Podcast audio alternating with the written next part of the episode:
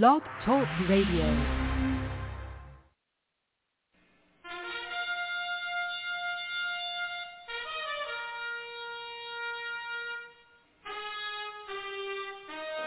After the death of Solomon, God divided the kingdom of Israel into two houses. There were 10 tribes in the northern kingdom known as the Lost Tribes of Israel. They were cast out into the world because of their great sin against God. However, God promised in the last days He would gather these lost tribes back to Israel before the return of our Lord. Unknowingly, some of the churches made up of these lost tribes known as the House of Ephraim. God is now calling them to prepare to come back home to the land He gave our fathers. The call to prepare has been sounded.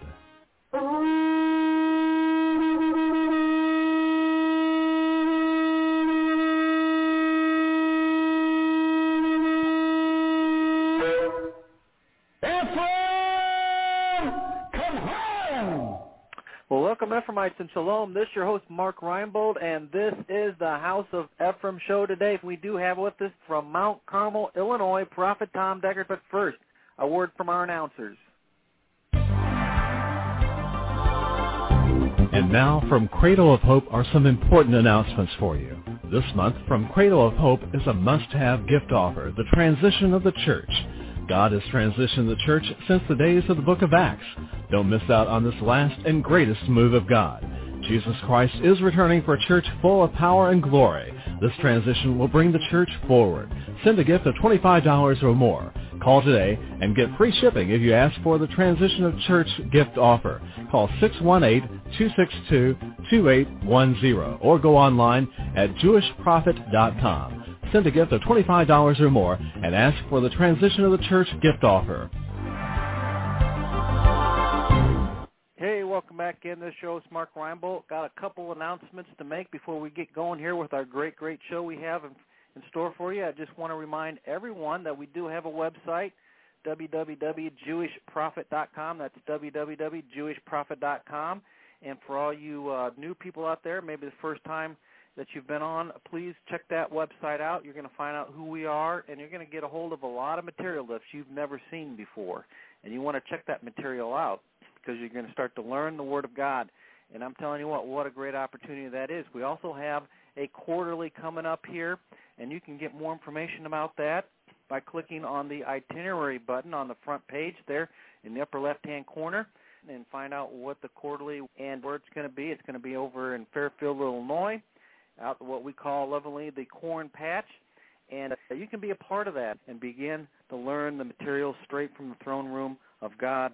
And I'm telling you what, that is a great opportunity, folks. So grab a hold of this and begin to prepare and to plan and get yourself down here and find out for yourself what's going on, and you can become part of this last day move of God, the House of Ephraim. And again, you can get all that information out at the website, www.jewishprophet.com. We also have fellowships available online. So, you know, if you're out there and you don't have a local fellowship or you want to begin to learn about the material and begin to plug in with the material, not only do we have this blog every day, but we also have fellowships available online. That's via ustream.tv. And we have one on Friday night. I teach one myself Friday night. You can become part of that. There's also a Wednesday midweek service. And we teach only the prophet's material so that you're assured of learning the right material at the right time. What an opportunity, again, that all is. So, again, if you don't already have a fellowship in your area or you just are interested in learning more about what's going on, please consider joining up with that. And you can get more information just by emailing us at cradle@jewishprophet.com. That's cradle@jewishprophet.com. And just say, hey, I'd like to sign up for that Shabbat service that Mark was talking about, and certainly love to get you hooked up. If you want to do it just by the telephone, we can do that also.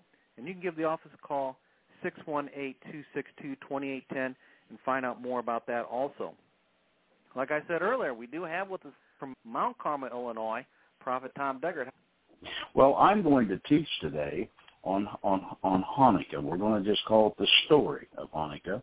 And I'm going to go all the way back to where we were taken by the Babylonians. And, of course, tonight is the first lighting of the first candle of the Festival of Hanukkah. We also call that the Festival or the Feast of Lights, the holiday of rededication, okay?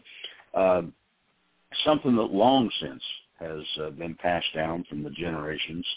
It, as I said yesterday, it is not an event which God commanded. This is something that took place because, bless God, that of the situation that came at hand and the miracle that came out of this. And we're going to talk about that as we go through this today. But Hanukkah is a beautiful, beautiful time.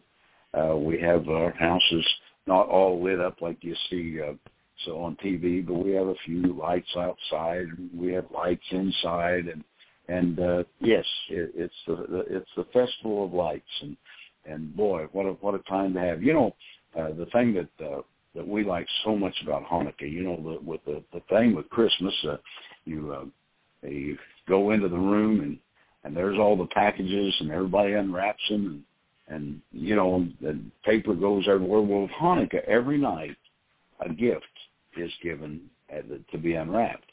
So therefore, you know, the children have 8 nights of 8 separate gifts that they're going to receive. They don't have to be great big expensive gifts by any means, but every night there's something for them to open, something then for them to have to be able to play with then the rest of that evening, and it's not like they're so overwhelmed with, oh, here I got all these presents. What am I going to play with first and second and last and all this kind of stuff?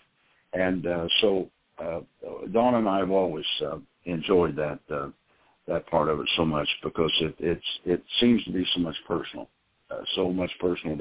more personal to everybody. Excuse me, that's involved. So therefore, it seems to work out so nicely. So tonight is the night that you light the first candle. And tomorrow night will be the second candle, and so forth and so on, until you get all 8 candles lit. Now, obviously, you're going to have the first candle lit, and then tomorrow night there'll be 2, and so forth and so on.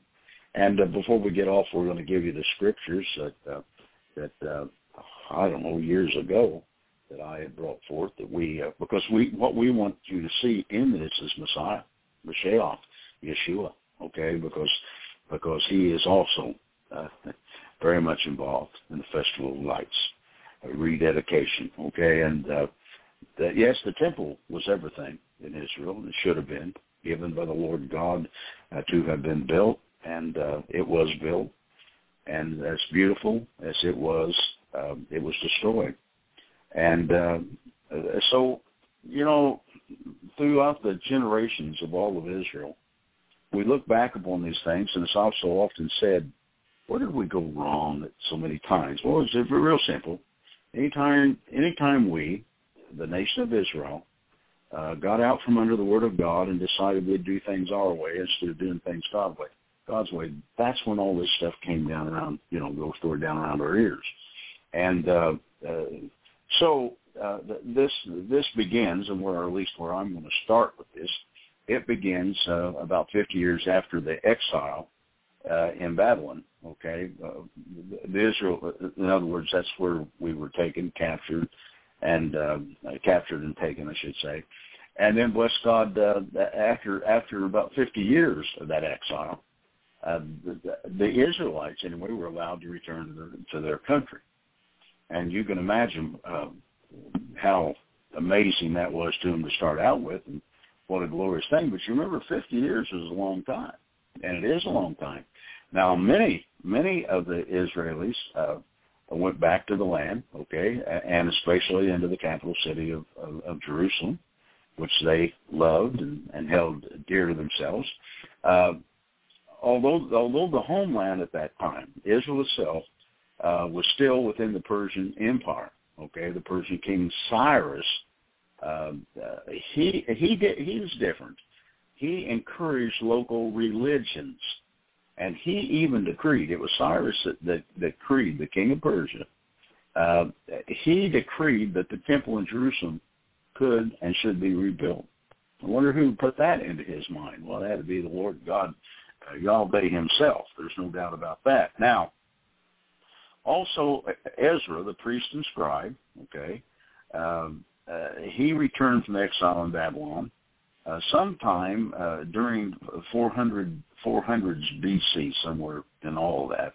not real sure exactly the exact date, but he returned, and he had the support with him of the Persian king to govern the people of Israel, okay? And he brought all the holy writings of many of the scribes in Babylon back to the homeland.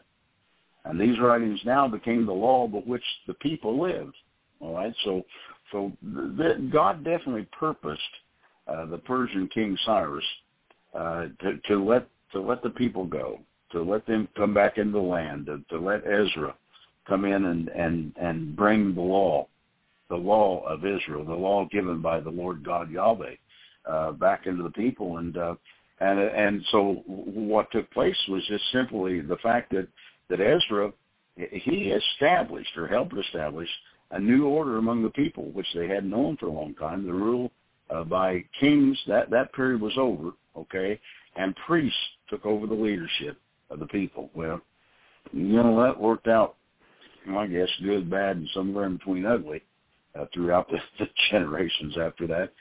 But anyway, that's when that all started taking place. Now, the laws by which the priests governed were the Holy Scriptures, and namely Torah. And from this time onwards, the Jewish faith based on the Holy Scriptures can be called, was called Judaism, and that's when the Israelites became known as Jews, okay? Now, at the end of the Persian rule, okay, of King Darius the Third, Alexander the Great of Macedonia was creating his own empire, and things really began to change, because he was going through and plundering the land and taking, you know, nations and this, that, and everything else, and that's the reason, I guess, they called him Alexander the Great. Now, the Greeks, okay, now, and this is what happened, that he defeated, Alexander defeated the Persians, and in this way the Jews came to be ruled by the Greeks. Israel and Judah, from that time on, was only known jointly, the two of them together, as Judea. So that's where you hear so much of the land of Judea. Now the Greeks allowed the high priests, the Jewish council of elders, to govern Judea as before. Now, well, that all started out real well, and of course, like most things, you know, it starts out and everything seems to work well, and then along comes the devil, it seems like, and things begin to change. But now the Greek empire divided when Alexander the Great died, okay? And his empire was divided into three sections, and each was ruled separately. As time went on, the Greek influence grew stronger. The Jews felt that the Greek influence threatened their faith, and it did. And bless God, so from that point, everything was going well, and then all of a sudden everything seemed to be going bad, and like most things, okay. Well, as I said, you know, Israel has been through quite a journey on the face of this earth, unlike any other nation that there has ever been or will ever be. And it's the time that God has brought us to, is God bringing back, bless God, those 10 lost tribes, which is called the House of Ephraim. But it's important for us to never lose absolute contact with our roots, all right, to understand. And the story of Hanukkah is so blessed. It's so powerful, the way it all formed, the way it all took place. Now, the temple, 2,000 years, way past that, but now, far away in the land of Judea, now we call, obviously, Israel. The Jews then had a beautiful temple, and people came from far and wide to the temple, bringing baskets of fruit and grain. But the Jews who lived and worshipped there were not completely free, and they weren't. They were ruled by this group that was called the Seleucids. And unlike the Jews, they believed in many different gods. They had a god who controlled the sun. They had a god that controlled the rain. They had a god for growing plants, and then those gods went on and on and on and on. Now they built statues of their gods and prayed to them, and right there in Jerusalem. The Jews believed in one God, of course, and they prayed to their God in heaven. Their holidays and celebrations were different from those of this group that came in and built these statues unto all their gods. And so were their traditions.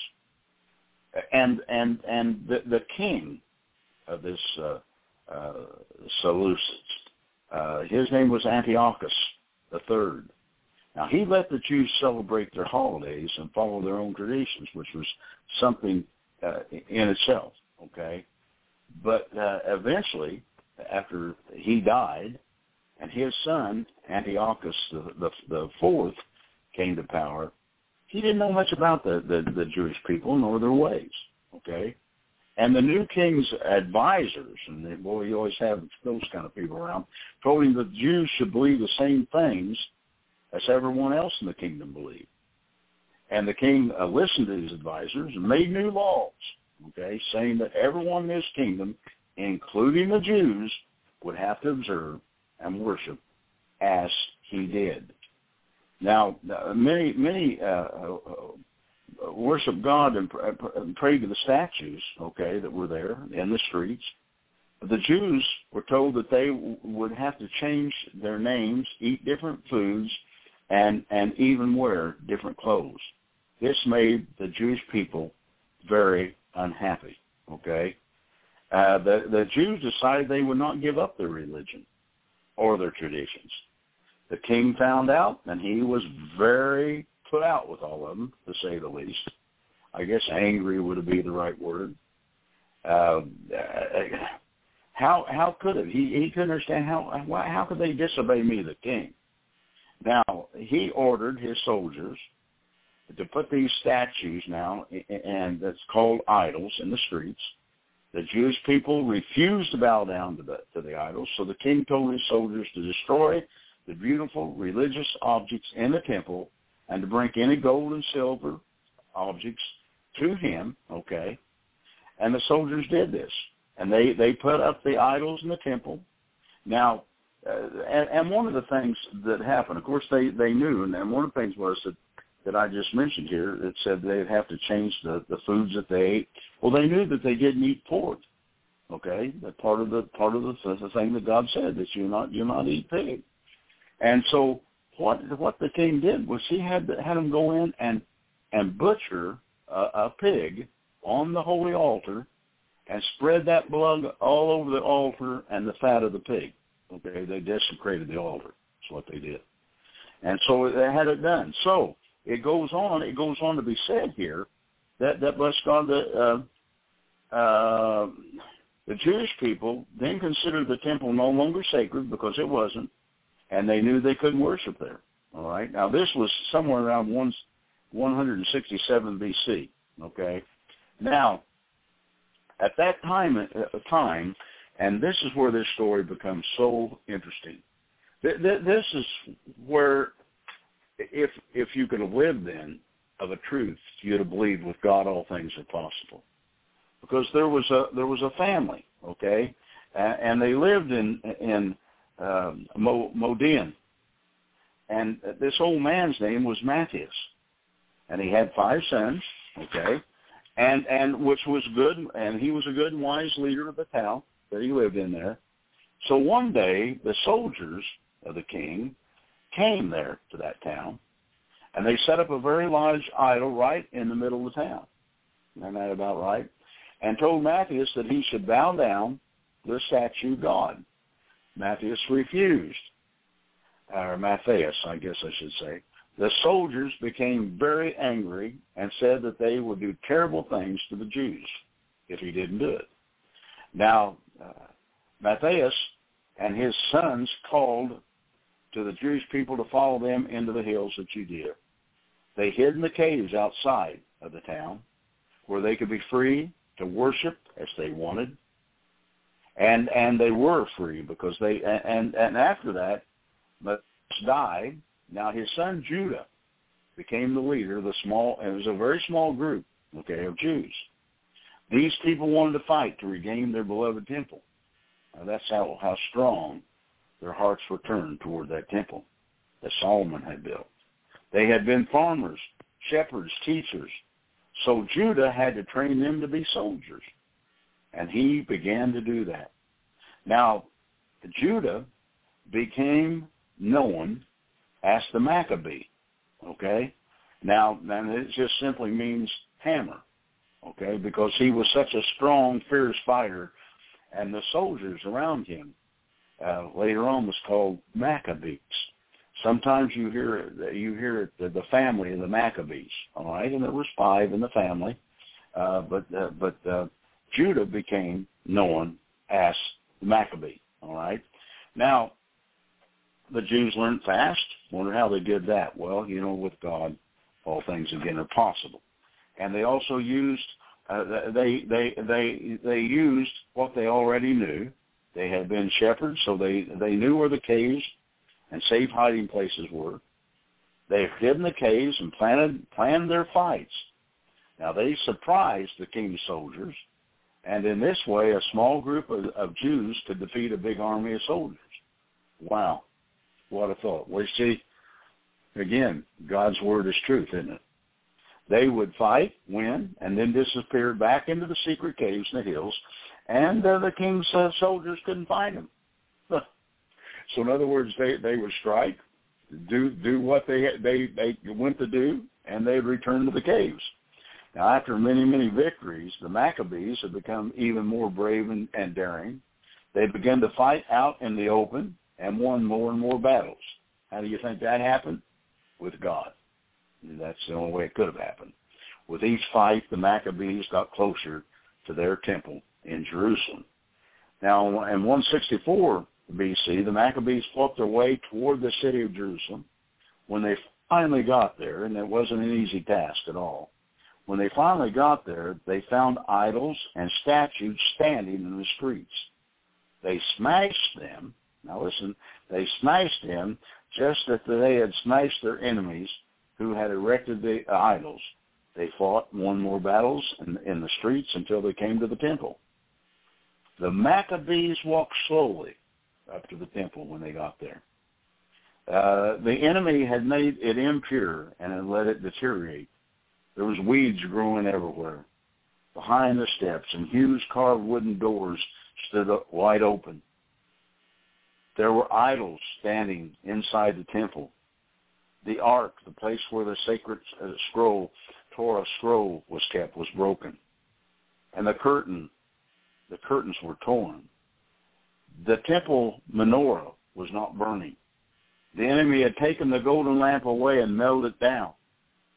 It made the Jewish people very sad to see their beautiful temple in despair and disrepair.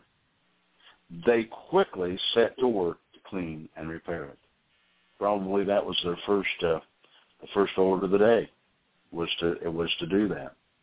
The Jewish people dragged the statues and the idols out into the street and smashed them until they turned into dust. Boy, what a deal! Think about that. Until they turned into dust. You know, they beat those idols for quite a while, didn't they? They took out the altar too, because it had been used to worship idols, and it was desecrated by the pork, the pig, that had been the blood had been spread upon the altar, and the fat of that pig upon the altar. But they repaired the ark, okay? They cleaned the temple walls and the floors until they absolutely glistened. They fixed the curtain. They put their decorations back in the place where they had always been. And wasn't it something? You know, they must have been very, very proud to have known that they had restored something that it absolutely was in ruins. Was completely in ruins.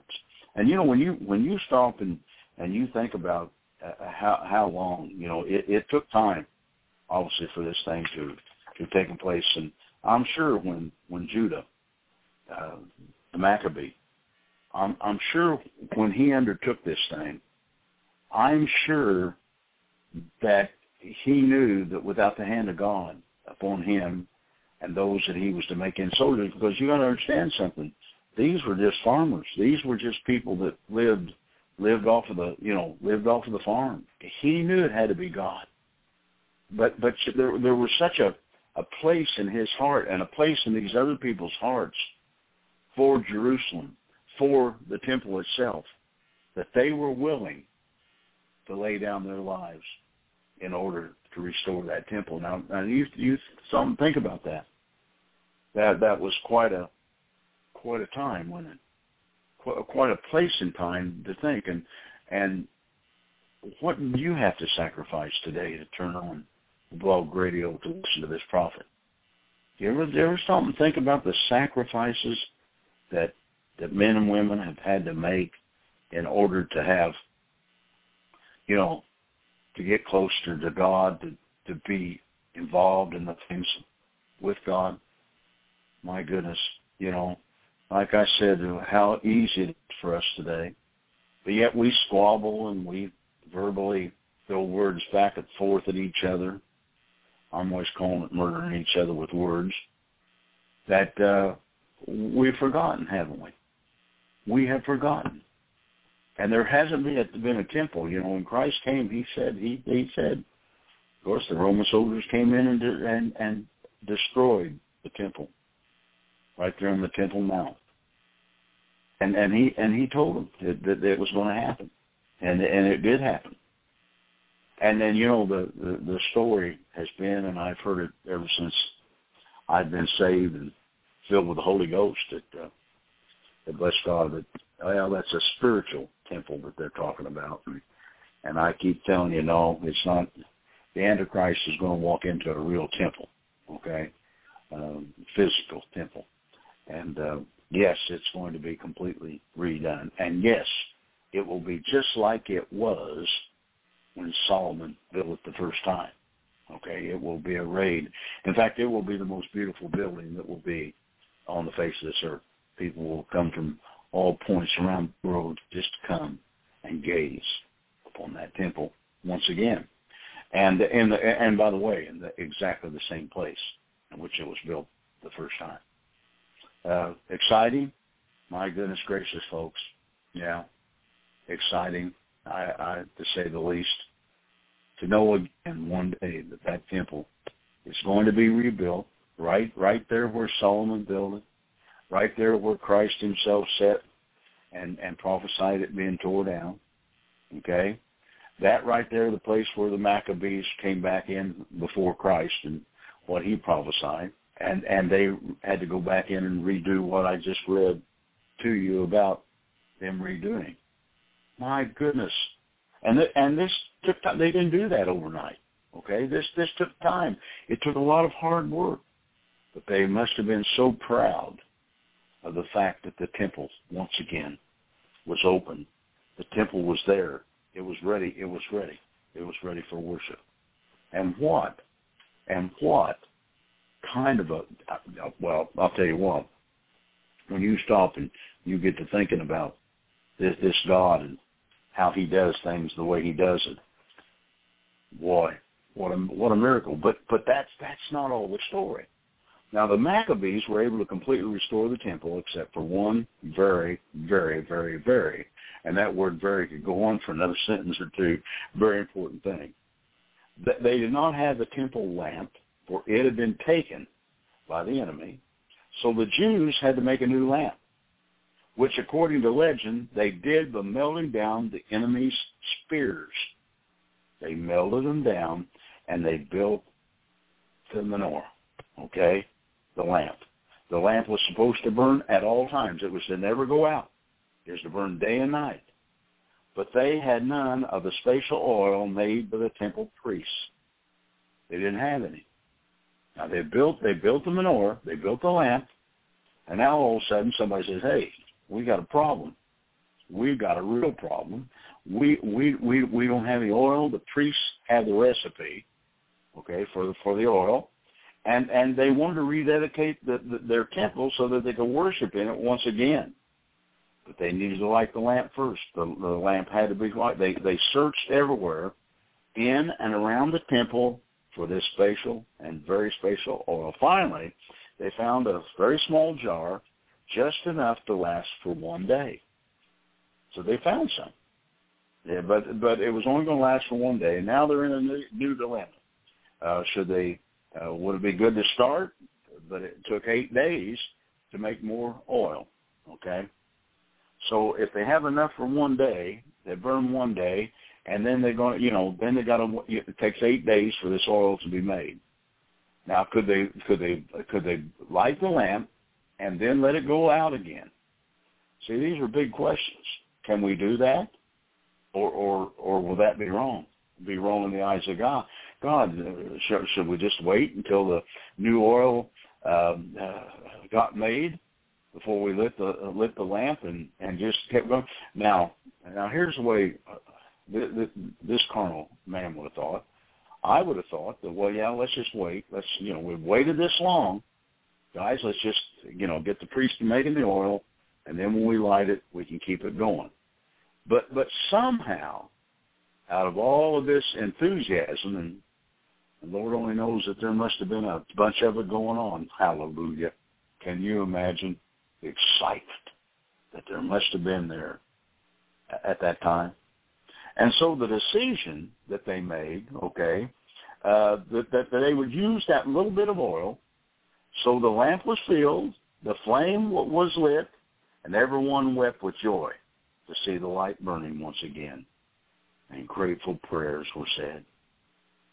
The people thought they had only enough oil to last for but 1 day. But the next day, the lamp still burned, and the next, and the day after that one, too. It burned, and it burned with a beautiful flame. The tiny amount of oil kept burning for 8 whole days, exactly enough time for the people to have made the new oil. That was indeed a miracle. But an even greater miracle of Hanukkah story is a small group of Jewish people could defeat such a huge army, save their temple, and preserve their right to worship one God as Jews. Now, that is so interesting, and it is. And it like I said, when you think about that, so the miracle of this thing was they only had enough oil, and that's important to make sure you get onto here. They only had enough oil to do one thing, and that was to make 1 day. You talking about a miracle. It burnt for 8 days. They got the oil made, then they added it, and it went on to burn. And that was the lamp was never to go out. Okay, the menorah was never to have gone out. And I think too that when people again that don't understand the mighty things of God and the mighty things in the way that God does these things, to realize you talk about God, a sign from God that things are going right. Can you imagine the way that they must have felt on that day, on that time? I can't imagine. I've seen a lot of signs. I've seen God has given me lots of signs throughout the years. But let me tell you something that I know. I know that the signs that come from God are real. And you know what those signs are really about? Those signs are really about him to send, job well done, job well done. And I believe that. And I believe today that bless God, that somehow we miss a lot of the things in which God is doing because we see. I don't think people look for miracles. Okay, I just don't believe that they do. I think that sometimes that people get to thinking that I believe that that there's a God and I believe that He's up there in heaven, but I just don't see Him. I don't see Him intervening in my life. But, what I try to teach people is there's a miracle waiting for you. And, folks, you need to understand that there is a miracle waiting to happen in your life. If you can only but believe, the Scriptures say that, if you can only but believe, all things are possible to him that believeth. And boy, what a thing. What a time to understand that they rededicated the temple. And I'm going to tell you something. Well, that all started with the five brothers, and that's really what that started with Judah and his four brothers. Then they come to the place of understanding that, boy, how could that be? Because the king's army was a big army. I mean, that wasn't one of those things which just whatever, however, and whenever. No. It was a big army. They were set there to do important things to keep the king happy, which was his rule. Okay, and so you can imagine when this little group got up, and that was the first known of the militias. You know, the small groups of men that would strike and then retreat, and that's exactly what happened. And my goodness. And what a thing. What a thing to understand that the Lord God has done. So out of all this came this great celebration, and they swore that they would never forget, what had happened with the Maccabees, the hammer. And they decided that in order to do that every year at that time, that they would have this thing, and they began to call it the rededication of the temple, and then it began to be known as the Festival of Lights. We call simply Hanukkah today, which is the Festival of Lights. So when we enter into this, it's a time of more than just the giving of presents, a time more than just something to take the place of the world's Christmas time with a Santa Claus. It's much more than that. It is a time of great miracle. It is, and let me tell you something. It was known as the time of miracle, and actually when you really realize, again, what a miracle. The oil never went out. It was only enough for a day, but it made 8 full days, never went out. The Lord God to be praised. What a sign. I can only imagine. I can only imagine how Judah Maccabee. I can only imagine how he must have felt when in the second day and that lamp was still lit. Went back the third day, the fourth, the fifth, the sixth, the seventh, and the eighth day. And you know that he had to stand there and he had to look at that lamp and just absolutely in awe, knowing that something beyond human strength, something beyond anything that he knew or even we today know about this living God had taken place, that God saw fit. And as I said, it was like saying to Judah, well done, my son. Because once again, they had the temple. Was the temple important to them? Oh, absolutely. It was important. And it will be once again. You know, it's told that bless God that the time will come when we take the stick of Ephraim and place it in the hands of our brother Judah, and the stick of Judah, the house of Judah, will become one stick, and we will together go up that holy hill to worship the Lord God. And that day obviously is yet to come. It's exciting and understanding as it is. My goodness gracious, folks, you know, I have always said about this thing with God. I've always said about this whole thing with our destinations. It's all predestinated. I know that drives the church up a tree to even think that it could be such a thing, but it is.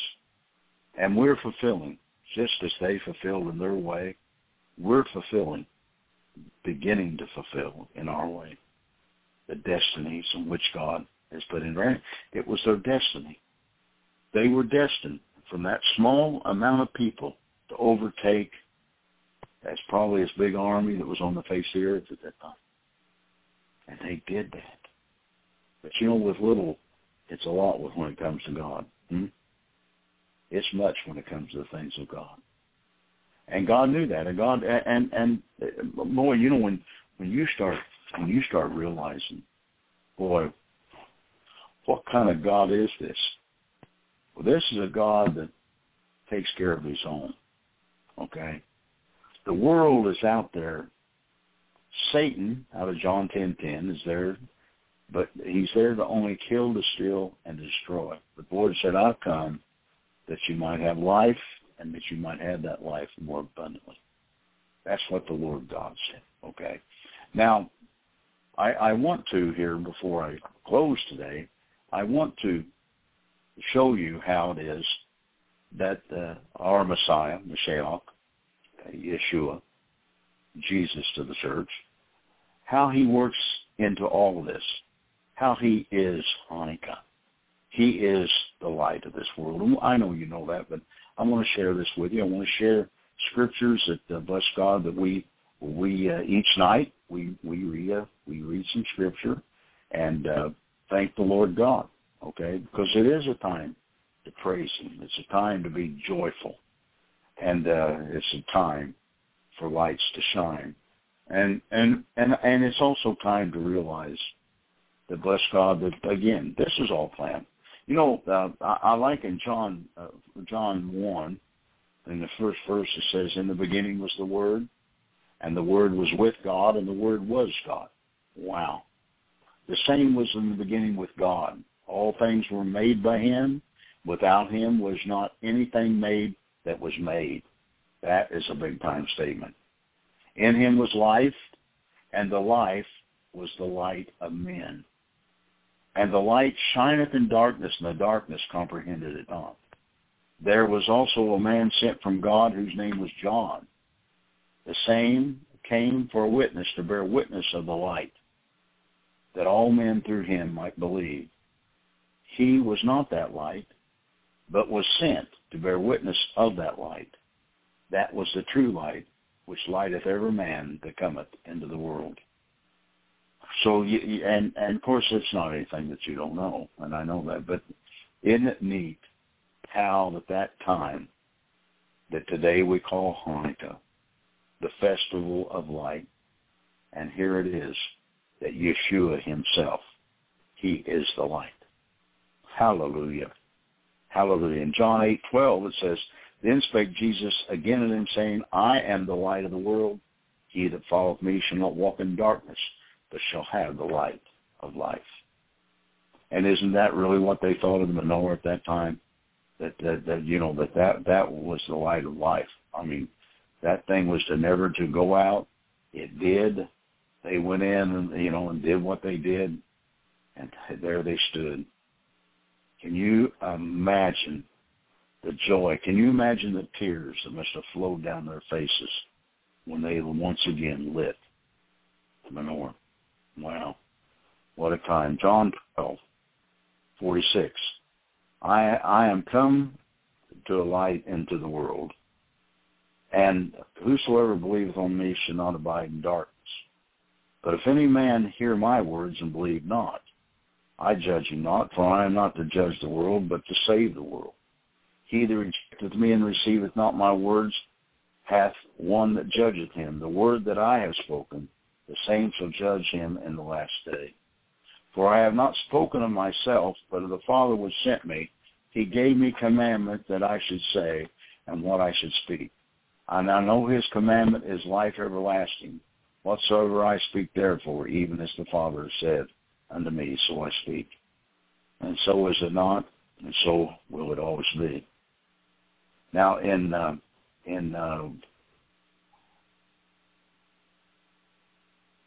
let's see, I'm trying to figure out here because I want to make sure when I got one. Let's see, I got to count this up. Just one second. 1, 2, 3, 4, 5, 6, 7. Okay, I got it here. I want to first read, 1 Peter 2:9, it says, "But you're a chosen generation, a royal priesthood, a holy nation, a peculiar people, that ye should show forth the praises of him who hath called you out of darkness into his marvelous light." So again, it's light. Now, these are the scriptures that we use each night. Tonight we will use Psalms. Now, I hope you're writing this down. Psalms 27:1. All right, "The Lord is my light and my salvation. Whom shall I fear? The Lord is the strength of my life. Of whom shall I be afraid?" The second night we read Psalms 18:28. "I will light my candle. Thou shalt light my candle. The Lord my God will enlighten my darkness." The next night we will read Isaiah 61. "Arise, shine, for thy light is come, and the glory of the Lord is risen upon thee." The next night is John 8:12. "Then spake Jesus again unto them, saying, I am the light of the world. He that followeth me shall not walk in darkness, but shall have the light of life." Luke 2:30-32. This is the next night. "For mine eyes have seen thy salvation, which thou hast prepared before the face of all the people, a light to enlighten the Gentiles, and the glory of thy people Israel." The next night, Psalms 119, 105, and 130. "The word is a lamp unto my feet, and a light unto my path. The entrance of thy words giveth light. It giveth understanding unto the simple." The next night, Matthew 5:14, "Ye are the light of the world, a city that is set on a hill cannot be hid." The last night is Revelation 21:23. "And the city had no need of the sun, neither of the moon, to shine in it, for the glory of God did lighten it, and the Lamb is the light thereof." And those are the scriptures that we use for doing that. And you could, excuse me, I lost my microphone. You can simply use those. You don't have to. You can just every night pray a prayer and let that be it. I want to cover one more thing. Now, there's something that's very special that we do, and the children love it, and it's really for the children, and it's called dreidel. Okay, dreidel. I'm sorry, dreidel, and it's a game that you spin, and it's got a kind of like a top thing, and it's got 4 letters on it. Okay, now these letters are Hebrew letters. There's one that's called the shin, a letter called hey, gimel, and noon. Okay, and each one of these letters means something, because when the top stops spinning, it turns over, and when the letter that's facing up decides what's to be done. Now, if you spin it and the noon comes up, well, nothing happens. The next player just spins the dreidel. Okay, if it comes up gimel, the player takes all tokens that are in the pot. Okay, and so in other words, I guess every time that you put the, that's just a piece of candy or something like that. It's not anything gambling type of thing. But then if the hay comes up, okay, the player takes half the pot, not all the pot. If shin comes, a player has to put a token into the pot. So kids sit and spin that and play with it all the time, and it's really neat. And it is, because what we have watched is kids spend hours playing a game, and that game is in relationship to one, just exactly this time of the year. The mighty time that the lamp and the candle burned 8 days on one day worth of oil. And that's really what it all really amounts to. And again, I realize that... That bless God, but not everybody. You don't have to keep Hanukkah. Again, it's not a God command. It's a tradition, but it's a wonderful tradition. And after all, isn't the things that we do with Thanksgiving and the Christmas and the Easter thing and all that, and the Halloween, isn't that all traditional anyway? Sure it is. Well, there's nothing wrong with enjoying lighting the candles. And as I said, tonight's the night that we light the first candle. okay? And then there will be the second candle. But you say, well, I don't have a menorah, okay? Well, you can just get some candlesticks and put some candle, wax down and put one up and light it. You let it burn all evening, okay? And then the next night, bless God, you have to replace that candle that you burnt. And then the next night, you're going to light two. And then the next night, you're going to light three. And you just, it takes a few candles to get that done. But it's a lot of fun. It's a great tradition. It's something, but it's always really needful that you set the children down and you tell them the story of Hanukkah, the time of rededication, the time, bless God, of the Festival of Lights. It's important. It's a Jewish thing, okay?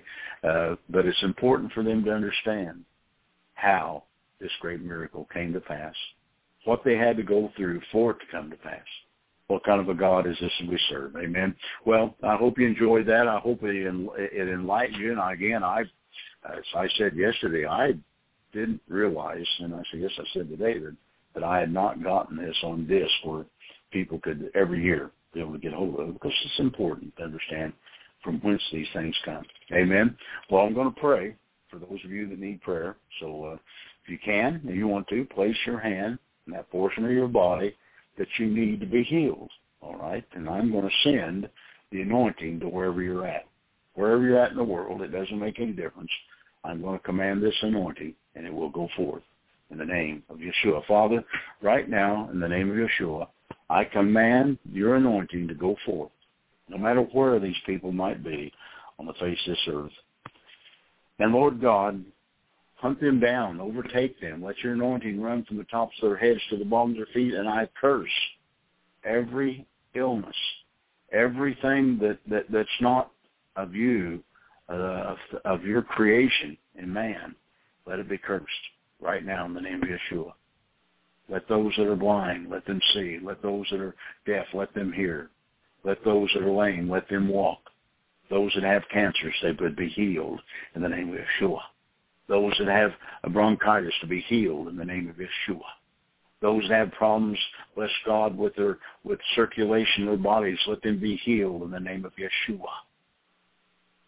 And anything that I didn't mention, let them be healed in the mighty name of his holy son, Yeshua, by the stripes he bore on the tree. Amen and amen. You want to get a hold of that. Hang on to it, because it's yours. For those of you that need to be delivered, I'm sure the story's long since old, but it needs to be told.